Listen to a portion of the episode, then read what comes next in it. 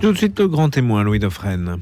Souvenez-vous, c'était il y a tout juste 9 ans, le 11 janvier 2015. La manifestation Je suis Charlie réunissait plusieurs millions de personnes dans toute la France autour de ce slogan Je suis Charlie, un slogan euh, qui interrogeait quelque peu, qui associait donc l'opinion à ce que venait se subir ce journal satirique, on s'en souvient tous. Un mot venait de s'inviter dans l'espace public, celui de blasphème. On polémiqua d'ailleurs sur ce concept un peu singulier de droit au blasphème. Les uns disaient il y a un droit au blasphème, d'autres disaient c'est une notion euh, quelque peu absurde. Ce mot, la République, ce mot de blasphème, donc la République laïque, l'État l'ignore puisqu'elle ne reconnaît que l'injure faite à une personne et non l'offense faite à une conviction. L'offense faite à une conviction, c'est un crime en fait sans victime. Reste que depuis donc cette période-là, la société n'a guère plus avancé sur la notion de blasphème telle que l'islam donc l'aperçoit. Elle pose une question simple, peut-on s'exprimer librement en islam? C'est une question euh, qu'a résumé Hamadi Redissi. Il est professeur de sciences politiques à l'université de Tunis, auteur de nombreux essais sur le rapport de l'islam à la modernité. Et normalement, il devrait être avec nous en ligne ce matin de Tunis pour nous en parler et pour faire écho justement à cette notion de blasphème. Amadi Redissi est-il avec nous? C'est une question que je pose. Et est-ce que nous? Oui, bonjour Amadi Redissi. Oui, bonjour. Merci d'avoir accepté notre invitation. Vous êtes donc en ligne de Tunis ce matin et quand je vous présentais... Ah non, non, non, euh, excusez-moi. Oui Il doit y avoir une, erreur. Je ne suis pas Amadi Redissi, je suis Eric Schnackenbourg. Ah, pardon, je pense qu'il y a une, erreur effectivement d'aiguillage du côté de notre réalisation. Eric Schnackenbourg, vous étiez avec nous pour nous parler un instant euh, de la quasi-guerre, les relations entre la France et les États-Unis. Alors évidemment, ce n'est pas le même euh, sujet. Bon, bah écoutez, on va voir et je me tourne vers notre euh, réalisateur pour savoir exactement si on a la possibilité d'avoir Ahmadi d'ici. Et je remercie Eric Schnackenbourg d'avoir été des nôtres ce matin. Il y avait encore beaucoup de questions d'ailleurs qui se posent sur la quasi-guerre, hein, le conflit entre la France et les États-Unis qu'on abordait tout à l'heure entre 7h15 et 7h30. Voilà, donc je, je, ne sais pas si on peut avoir Ahmadi d'ici et si on peut justement explorer cette notion complexe du blasphème en islam. Écoutez, on va essayer de le joindre et puis on va retrouver dans quelques instants notre programme en direct. Tu me regardes, oui c'est toi que je veux. C'est enfoui dans mon âme, brûlant comme une flamme.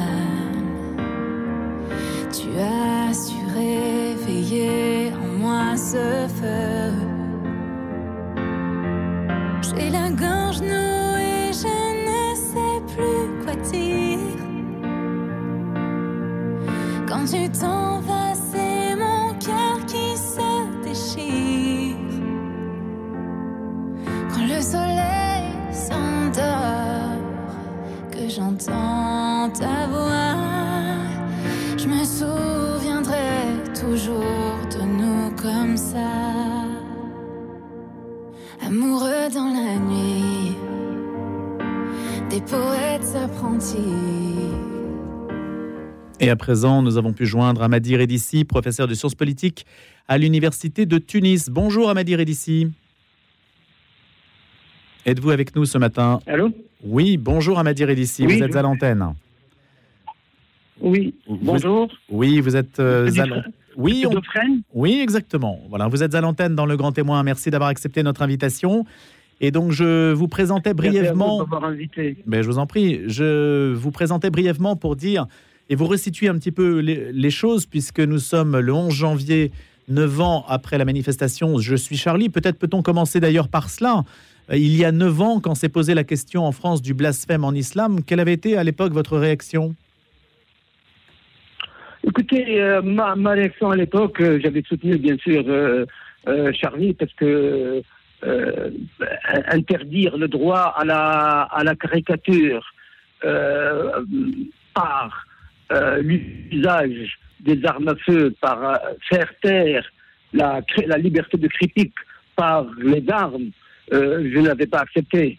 Maintenant, la question se pose toujours de quel est l'équilibre qu'on doit faire entre le droit, le droit à s'exprimer librement et le devoir de respect.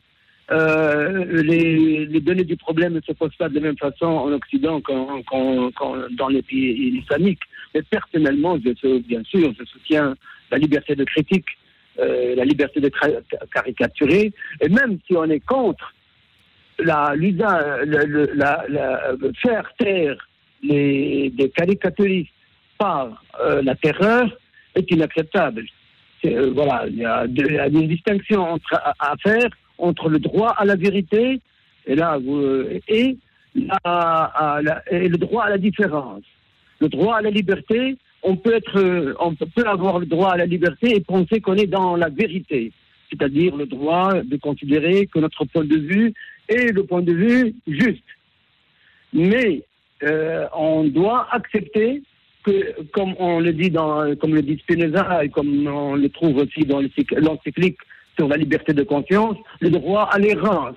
Il est permis à autrui d'errer.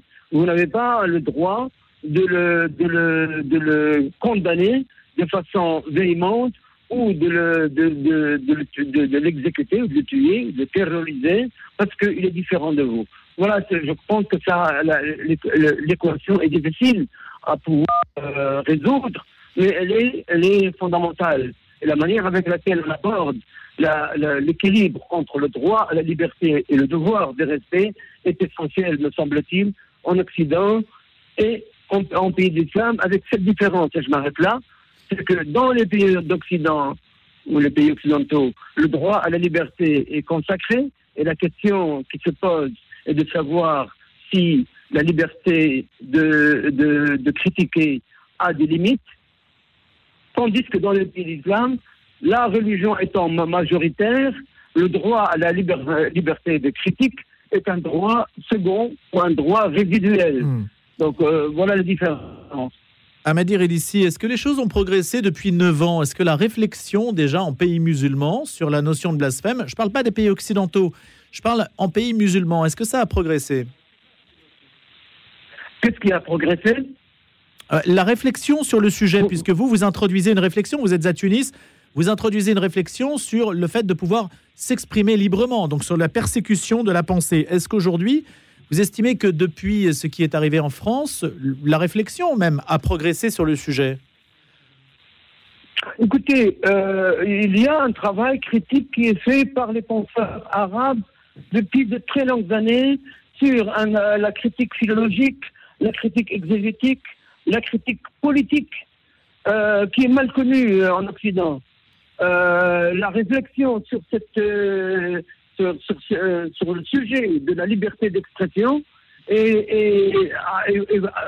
a, beaucoup évolué et les gens, les, intellectuels, en tout cas, je parle de la gente, je, parle de la catégorie des intellectuels, les intellectuels ont fourni un grand effort théorique et, intellectuel, et philosophique pour pouvoir justement euh, faire évoluer ce, droit. Maintenant, il y a un décalage entre la libre critique de la pensée, de la libre critique de la, de la religion et euh, l'état de l'opinion publique et les pouvoirs publics l'opinion publique est gén- généralement rétive à la critique de la religion et le pouvoir politique est, motivé par le, principe d'ordre public. Par conséquent, il peut sévir ou il peut limiter la liberté de critique de la religion, non pas parce qu'il n'y croit pas, mais tout simplement parce qu'il n'y croit pas. C'est eux qui n'y croient pas, mais en tout cas, essentiellement pour des raisons d'ordre public. Mais évidemment, euh, ce- cela n'est pas connu en Occident. Ce qui se passe, c'est que généralement, il y a aussi le fait que la critique venant de l'Occident n'est pas admise. Autant, autant euh, la liberté de temps et de critique de la religion est acceptée par les, les opinions publiques arabes quand elle est écrite en arabe, quand elle est formulée par des intellectuels arabes.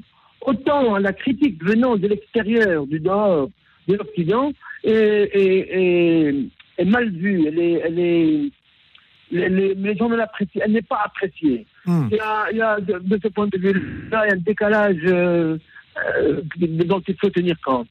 Qu'est-ce que l'islam interdit de critiquer? Il, a, il interdit de critiquer euh, le prophète. Vous pouvez le critiquer en privé, mais euh, pas en public. euh, le pouvoir politique, mais il faut, le faire de, de manière feutrée ou d'une manière acceptée. La critique de l'autorité politique est toujours difficile parce que la plupart des régimes arabes, et on peut étendre même aux pays musulmans, sont quasi autoritaires ou, euh, euh, ou, autoritaires, ou en tout cas une, euh, ont une démocratie de façade. Et donc la critique du pouvoir politique est essentiellement du pouvoir central, la critique donc de, la religion de façon même, de façon véhémente. elle ça dépend, cela dépend aussi des cercles. Dans les cercles intellectuels, la critique est beaucoup plus admise. Mais dans les opinions publiques, à travers les médias, qu'on vous, là, par, par, la radio ou par la télévision, euh, les critiques ne sont pas du tout à.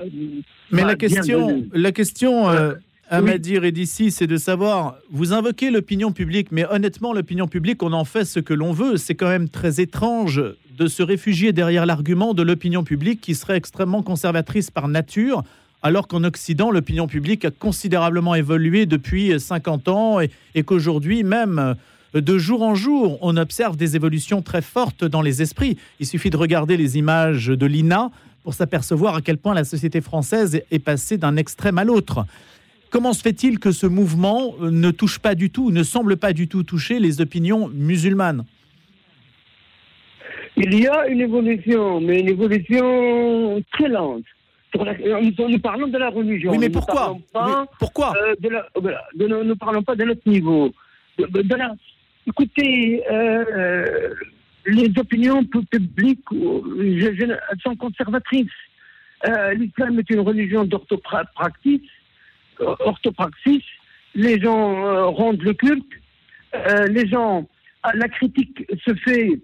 vous savez, dans la critique libre à l'âge médiéval, se faisait par là euh, ce, qu'appelle euh, euh, ce qu'on appelle ce qu'appelle les de la dissimulation. La, la, libre critique se dissimuler derrière une, une, une, une croyance de façade.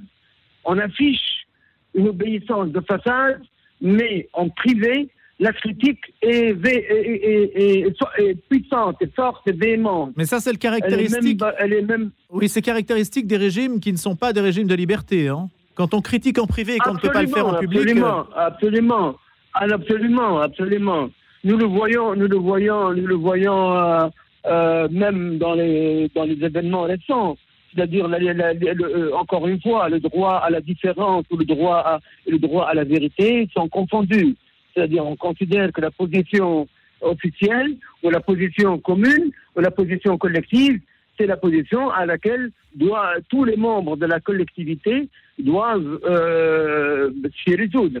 Prenons par exemple la question, euh, euh la question Alexandre qu'on a vue sur, sur l'ONU. Vous savez que par exemple l'ONU, à l'âge médiéval, nous avons des représentants, des représentations figurées du nu à partir du 8e siècle. Euh, et, également au 16e, euh, représentant des femmes euh, dans des, salles de bain, ou des femmes nues, ou des fresques murales, ou des ou des ou des ou Adam et Ève avec des, vêtements très légers. Nous les avons, ces fresques et ces, ces livres à images, c'est-à-dire ces miniatures persanes, euh, du 13e au 19e siècle, et même maintenant, il y a des nus dans les, musées, etc. Il est difficile de faire passer une image d'un nu à la télévision ou bien au cinéma euh, ou, dans un cercle particulier sans que ça, ça, heurte la sensibilité ou la pudeur de certains gens. Donc euh, l'opinion publique, pour qu'elle évolue, il faut qu'elle soit libre. Euh, la, Kant disait la seule manière de savoir si un peuple est libre, c'est de lui donner sa liberté. Et dans les régimes, euh, euh, dans les pays musulmans et dans les pays arabes plus particulièrement, la liberté n'est pas la chose la mieux partagée. Oui, mais c'est la même chose. Amadir est ici. en France, on a eu le cas de, on a eu le cas de, de classes d'école emmenées encore récemment, hein, emmenées dans un musée où justement on exposait des œuvres d'art où la nudité de la femme était représentée. avec des élèves de 6e ou de 5e qui disaient que cela heurtait euh, leur conception religieuse et donc les, les professeurs ont exercé leur droit de retrait par peur de subir le même sort que Samuel Paty. Et ça, ça se passe en oui, France. oui, oui, oui. Ça se passe en France, ça. Oui, je l'ai suivi cette affaire, oui. Oui, j'ai suivi cette affaire. Il y a, il y a euh, une, une doctrine religieuse, une doctrine, je veux dire, l'argumentaire religieux, c'est que c'est c'est un, le- un pé- le- c'est le péché, un péché de l'œil. Il est un, voir une femme nue, c'est un péché de l'œil, analogue au péché de la bouche, proférant des paroles illicites, et des oreilles écoutant des insanités. Euh, c'est une, c'est une fitness, c'est-à-dire c'est une tentation à laquelle Ève a succombé. Évidemment, dans le Coran, quand on, on enjoint aux, aux croyants et aux croyantes de baisser leur regard et d'être chastes, et de ne montrer leurs atours qu'à des proches, euh, nommément désignés par le Coran, du reste. Donc euh, voilà, moi je m'en tiens à ça, je m'en tiens à deux, à deux, deux, deux lignes fortes, deux idées fortes, ou deux idées fortes qui parcourent d'ailleurs ce livre. Le premier, c'est l'écart entre le droit à la liberté et le devoir de respect. Et là, c'est modulé en fonction des, des- des pays libres ou des pays non libres. Je parle des pays non libres. Mon livre porte sur l'expression, le- la liberté d'expression dans les pays islamiques. Qu'est-ce qu'on peut voir et qu'on ne peut pas voir? Qu'est-ce qu'on peut dire et ne pas dire? Qu'est-ce qu'on peut penser et ne pas penser? Ça, c'est la première ligne de, de force. Euh, la deuxième, je viens de vous, le dire, euh, c'est la différence entre le droit à la vérité, j'y crois beaucoup, énormément, euh, fortement, et le droit à la différence. Je ne pense pas, je crois, il m'arrive de croire que je détiens effectivement la différence, la, vérité sur des. Mais j'accepte euh, volontiers le droit à la différence, c'est-à-dire j'accepte que les autres soient dans l'égarement, dans l'erreur ou dans, dans l'égarement entre guillemets ou dans la différence et donc dans d'être, d'être- le droit d'avoir tort. Donc cela est important et dans les pays non libres justement il y a une confusion qui n'existe pas dans les pays euh, dans les pays non libres qui n'existe pas dans les pays libres c'est une confusion entre le droit à la vérité et la- le conformisme politico-social. Vous ne pouvez pas avoir le droit à la dissidence. En Occident, nous le voyons par exemple sur la question de, de, de- en ce moment de la, du Moyen-Orient. Euh, il y a des voix dissidentes en Occident qui sont qui, sur la question euh, du Moyen-Orient, alors que les voix dissidentes dans nos pays sur cette question, je ne veux pas dire lesquelles les voix dissidentes, hein, on peut en parler, elles sont, elles sont pratiquement inexistantes.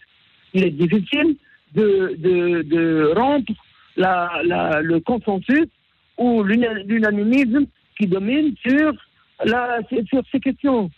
Euh, J'en ai fait euh, l'expérience euh, à mon corps défendant.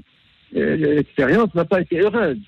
Introduire de la nuance ou introduire de la, de, de la, de la distance ou euh, de la raison dans un débat passionné euh, ne- n'est pas n'est pas n'est pas n'est pas accepté. Oui, Donc, le- il y a énormément, il y a beaucoup. euh, Oui. Hmm. je vous- je vous- Non, oui. non, non, le, le- le monde de la nuance régresse. Ça, on, on- c'est une certitude, en tout cas dans euh, les médias dominants. Et Amedi euh, je voudrais que vous expliquiez quand même ce qu'est le blasphème. Parce que vous distinguez donc trois registres le visible, la représentation figurée, le dissible, donc pour le blasphème, et le pensable, pour la liberté d'opinion, donc, et de croyance. Et puis vous dites, hein, à la lumière de ce que vous avez dit à l'instant, que il n'y a pas eu au XVIe siècle, ou plutôt qu'il y a un écart abyssal qui s'est creusé au XVIe siècle entre une Europe touchée par la grâce, si l'on peut dire, et un islam abandonné par son Dieu, si je puis me permettre. hein, c'est vous qui parlez. Aucun Luther ne s'est levé pour écrire un texte analogue à la liberté du chrétien en 1520. Il eût aussi fallu un Kant pour arracher le musulman à la paresse et à la lâcheté dont il est le seul responsable, comme disait le philosophe de Königsberg en s'interrogeant sur la définition des Lumières. Donc il y a une histoire qui a divergé d'un côté comme de l'autre, mais je voudrais que vous définissiez ce qu'est le blasphème en soi. Quelle est la définition que vous en donnez? C'est pas moi qui, la donne, j'ai essayé de comprendre euh, ce qu'on qu'on entend dans la par blasphème. Bien sûr, le terme existe en latin, injuria, blasphémia, c'est la même, la même signification. Mais il a un sens très particulier. C'est l'injure, c'est l'injure, c'est l'insulte. c'est la parole irrespectueuse dans la forme, mais non pas essentiellement dans la forme, beaucoup plus dans la forme que dans le contenu. Dans le contenu, une opinion dissidente ou une opinion, une conviction religieuse qui n'est pas, qui n'est pas conforme à la doxa peut être considérée comme hérétique ou comme euh, une opinion athée ou une opinion euh, religieuse. Mais le blasphème stricto sensu, c'est l'insulte, l'injure. Celui qui est, le, le, le, blasphème, bien sûr, il est interdit dans la religion. Il n'est pas permis d'insulter Dieu, le prophète, euh, les livres sacrés, les prophètes, pas seulement le prophète de l'islam. Et donc, euh, et, ce blasphème-là, il est interdit. Mais seulement, il n'y a aucune, je dis bien aucune, aucune sanction prévue par le Coran contre le blasphémateur. Donc il n'est pas puni de mort. Au XIIe siècle. Il, n'est pas puni de mort. Non, ça fait vous le certifier. J'ai travaillé là-dessus pendant des années. Ce n'est pas. je, suis tout le contraire d'un apologiste. Je ne suis pas le genre à vous dire à mentir, à vous dire non, le Coran, il n'y a pas de, il n'y a pas de, verset sur l'injonction de, du djihad où il n'y a, a pas de violence dans le Coran. C'est pas moi, c'est pas le genre de la maison. Mais sur ce, ce, sujet, je vous dis, je ne fais pas d'apologie, de l'apologie de l'islam. Le Coran ne dit strictement rien. Par contre, là, dans le droit islamique tel qu'il a été construit, et, de manière en a euh, concocté une exégèse disant que dès lors que euh, blasphémer, c'est-à-dire insulter le Dieu, ses livres, ses prophètes, euh, est, une abomination. Et dès lors que Dieu dit c'est une abomination, c'est-à-dire plus qu'une abomination, c'est un, une impiété, une abomination, une impiété. Plus, et, dès lors que euh, dans d'autres versets, Dieu dit combattez les infidèles et ceux qui ne croient pas en, en, en, Dieu, en ses prophètes et en ses livres, etc. Et donc, il faut combattre les blasphémateurs. Et pour les combattre, tout simplement, il faut les sanctionner par hmm. la peine de mort. Ah, je pense qu'on vous a quitté, Amadi Redissi, en direct de Tunis. Bah, écoutez, malheureusement, on doit clore cette discussion autour de la notion de blasphème. Hein. C'était quand même compliqué de se parler ce matin. Je vous remercie d'avoir été avec nous. Amadi Redissi s'exprimer librement en islam, c'est une et une explication tout à fait intéressante dans cet ouvrage que j'ai pu parcourir donc aux éditions du Seuil. Je rappelle que vous êtes professeur de sciences euh, politiques à l'université de Tunis.